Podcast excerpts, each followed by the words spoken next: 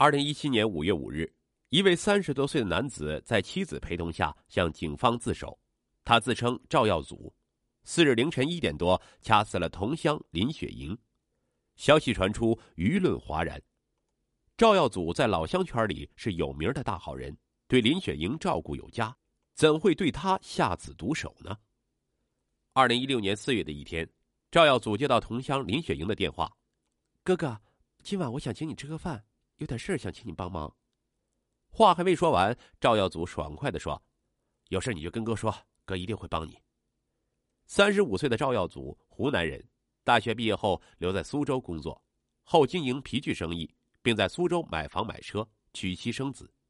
因为在苏州有很多湖南老乡，赵耀祖便建了个老乡微信群。他待人豪爽，经常牵头组织各种线下聚会，每次都抢着买单。每当老乡遇到难处，他都动用各路关系全力帮忙，即使是超出自己能力范围的，也尽心尽力。老乡遇到一些事情都会找他。二十四岁的林雪莹中专毕业后，在广州打过一阵工，后来到苏州，在一家电子厂上班。孤身一人漂泊异乡，难免孤寂无助。他被老乡介绍后，拉入了湖南人在苏州的微信群。在群里，林雪莹年纪最小。老乡们对他格外的照顾，群主赵耀祖得知他和自己是同乡，更是热情。他非常仗义的说：“以后啊，我就是你哥，你就是我妹，有事尽管找我。”不久，林雪莹真的遇到麻烦了。她租住的房子没有到期，房东因为要另作他用，强行要她退租。她急得在群里刷屏哭泣的表情。马上就有热心的老乡支招：“赵哥人脉广，一定有办法。”林雪莹抱着试试的想法联系了赵耀祖，让他没想到的是，赵耀祖二话没说，两个小时后便开车接到他后，又把他送到一处小区，说房东是自己的老朋友，房子刚闲置下来，房租也比市价低两三百。安置好林雪莹后，赵耀祖拍拍他的肩膀说：“我说过，你的事情就是哥的事。”赵耀祖的爽朗仗义让独在异乡的林雪莹对他特别敬重。此后有什么事情，第一时间想到找赵耀祖求助。二零一六年四月的这天，赵耀祖又接到林雪莹的求助电话。原来林雪莹在广州打工时谈过一个男朋友，后来她发现前男友性格偏执，提出分手，并逃到了苏州。没想到前男友不知从哪里找到了她苏州的电话号码，整天对她围追堵截，死缠烂打，并扬言要把她从苏州带回去。一次老乡聚会。前男友又打电话来骚扰她，林雪莹闷闷不乐。老乡忙问原因，她才倒出苦水。此时有个老乡提出让赵耀祖假扮男友，说赵耀祖虽然比她大十多岁，但长相年轻，应该能骗过她前男友。又补充说，赵耀祖有气场，能镇住对方。其后老乡十几双眼睛齐刷刷的盯着赵耀祖，此情此景，赵耀祖完全没法拒绝，只好答应。几天后，林雪莹的前男友赶到苏州，三人约见。毕竟在社会上闯荡多年，赵耀祖很快从气势上压倒了对方。结束时，赵耀祖还警告对方说：“如果再这样纠缠下去，小心有你好看。”此后，对方再没找过林雪莹的麻烦。这事儿在同乡会里传开，人们戏称赵耀祖英雄救美。林雪莹因此更加崇拜赵耀祖。每次老乡聚会，他都会毫不避讳的坐在赵耀祖的身边。后来，大家都习惯把赵耀祖右边的位置留给林雪莹，其他同乡笑称他为赵夫人，他也从不反驳。让赵耀祖没想到的是，他的仗义很快给自己惹来了麻烦。二零一六年十月，林雪莹的父母来苏州逼婚了。在林雪莹老家，姑娘到了二十四岁还不嫁人，是一件让全家人抬不起头来的事儿。父母经不住村里人的指指点点，一气之下买了去苏州的票，要把女儿带回老家相亲。林雪莹这下慌了，自己好不容易从农村走出来，怎么可能还嫁回老家呢？她向赵耀祖求助：“赵哥，你帮人帮到底，再充当一次我男友如何？”这次面对的是林雪莹的父母，事情不会像上一次那么简单。赵耀祖开始并没有答应，林雪莹非常沮丧。在苏州，我也没有什么亲人，这个群里的人就是我家人。说着说着，眼泪掉了下来，越哭越凶。赵耀祖动了恻隐之心。这次我还是帮你，但不能有下次了。见赵耀祖答应帮自己，林雪莹竟然顺势抱住了赵耀祖。赵耀祖哪里见过这样的场景，慌忙推开了他。林雪莹的父母到了苏州后，赵耀祖对妻子谎称出差，开车带准岳父母把苏州玩了个遍。老两口虽然感觉赵耀祖年龄比女儿大了一些，可办事成熟稳重，又事业有成，便认可了这个女婿。三天结束，赵耀祖以为事情圆满成功，自己可以抽身而退了。没想到林雪莹的父亲提出他在上海有个亲戚，想顺路过去看看。赵耀祖只好又开车带着全家到了上海。见过亲戚，天色已晚。上海的住宿费比较高，看着一筹莫展的林雪莹，赵耀祖和林雪莹商量，说自己有个朋友在上海开商务酒店，多年没见，正好去拜访一下，房费应该也能省下来。果然，朋友刘前东看着赵耀祖一行四人到来，而且他还带着一个年轻漂亮的女生。知道赵耀祖有家室的刘前东私下跟他开玩笑说：“哎，何时泡了这么一个漂亮妞啊？”男人的虚荣在那一刹那间占了上风。不少男人有情人是成功和身份的象征。赵耀祖对刘前东笑笑，不置可否。当晚，刘前东只给他们安排了两间房，老夫妻和小夫妻各一间。林雪莹父母早就认可了赵耀祖这个女婿，他们对这样安排房间没有异议。赵耀祖虽觉不妥，又不好意思在朋友面前说穿。林雪莹为在父母面前演好戏，也没说破。案发后，据赵耀祖交代，因为他也不想节外生枝，那天晚上确认林雪莹父母休息之后，他去隔壁的酒店开了一间房。第二天一早，林雪莹的父亲不小心被宾馆走道上厚厚的地毯绊了一跤，摔下两级台阶，造成左上臂骨折。老人气愤的想找酒店索赔，赵耀祖觉得住宿是朋友免费提供的，若要索赔，实在不够义气。可他知道这几天都是林雪莹在消费。如今父亲摔伤，医药费又要负担，为了帮林雪莹节省开支，赵耀祖再次向上海的朋友求助。经过朋友介绍，他们最终在一家私人骨科诊所拍片诊断，确认需要手术治疗时，林雪莹手里已经所剩无几，赵耀祖只好拿出五千元钱垫付了医药费。为节省开支，手术四天后，林雪莹就为父亲办理了出院手续，送父母回了老家。临行前，林雪莹偷偷向赵耀祖借钱，赵耀祖再次在岳父母面前表孝心，又给了林雪莹三千元钱。直到看着林雪莹父母上了火车，赵耀祖才长长的舒了一口气，如释重负。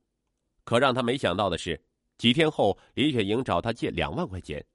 原来，林雪莹的父亲回到老家后，伤口感染了，需要做第二次手术。从林雪莹的表述中，他明白了。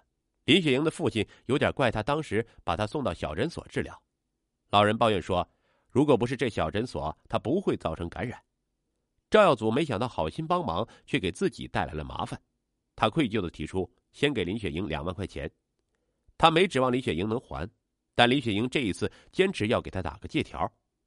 这次事情以后，林雪莹张口闭口都是赵哥哥，对赵耀祖特别依恋。李雪莹的心事似乎被同乡都看透了，所有人都拿他们开玩笑。赵耀祖发现李雪莹看自己的眼神都饱含深情，他是过来人，知道他对自己的感情已经远远超出老乡的范畴。可林雪莹没表白，他也懒得拆穿。在老乡眼里，两人似乎有种说不清的关系。很快，有关赵耀祖和林雪莹的风言风语传到赵耀祖老婆周红梅的耳朵里。周红梅一听丈夫跟小老乡搞暧昧，逼问他是怎么回事赵耀祖感觉跳进黄河也洗不清了。周红梅又强行搜他的口袋和钱包，竟然翻出林雪莹的两万元借据。赵耀祖看到借条，倒像抓住了救命稻草，他据理力争的说：“如果我真和他有关系，这两万块钱我怎么能让他给打借条呢？”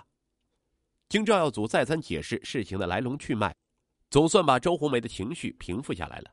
但周红梅提出必须断绝和林雪莹的一切来往，一个月之内要他立即归还两万块钱。赵耀祖知道林雪莹一时根本还不上钱，便从朋友那里临时挪借来两万块钱交给了妻子，谎称是林雪莹还的。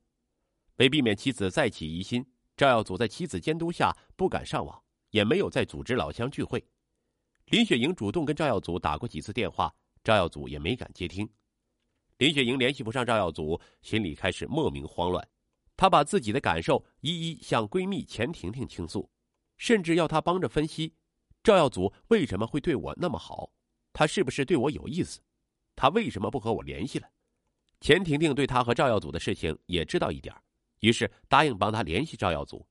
她用自己的电话拨打了赵耀祖的电话，竟然通了。钱婷婷开门见山介绍完自己，然后说：“你知不知道？”找不到你，你的小女朋友林雪莹想你都快想疯了。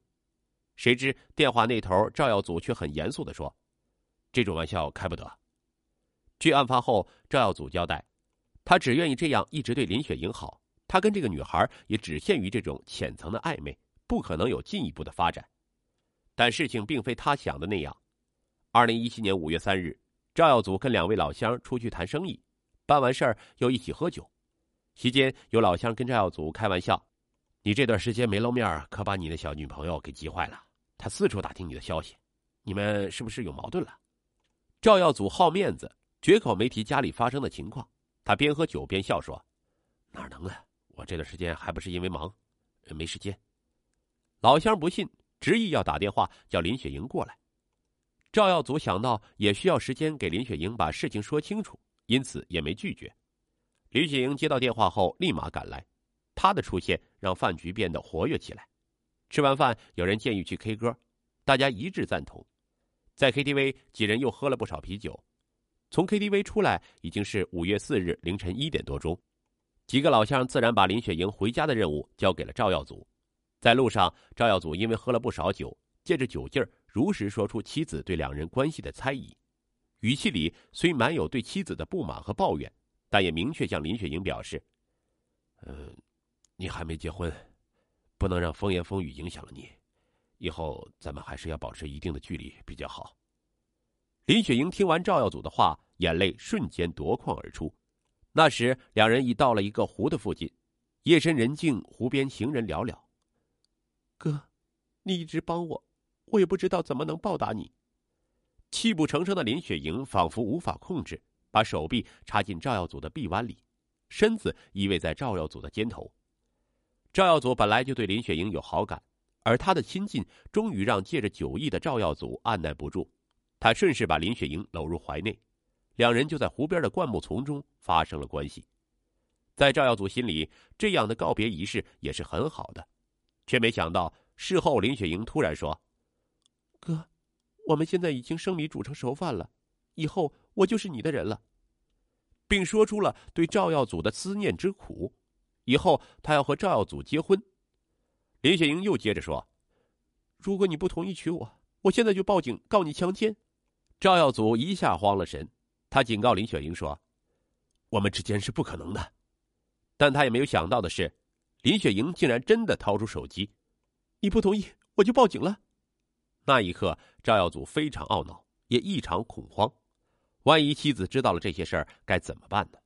他的心彻底乱了，情绪很快就失控了。他心一横，双手死死的掐住林雪莹的脖子。林雪莹很快就没有了动静。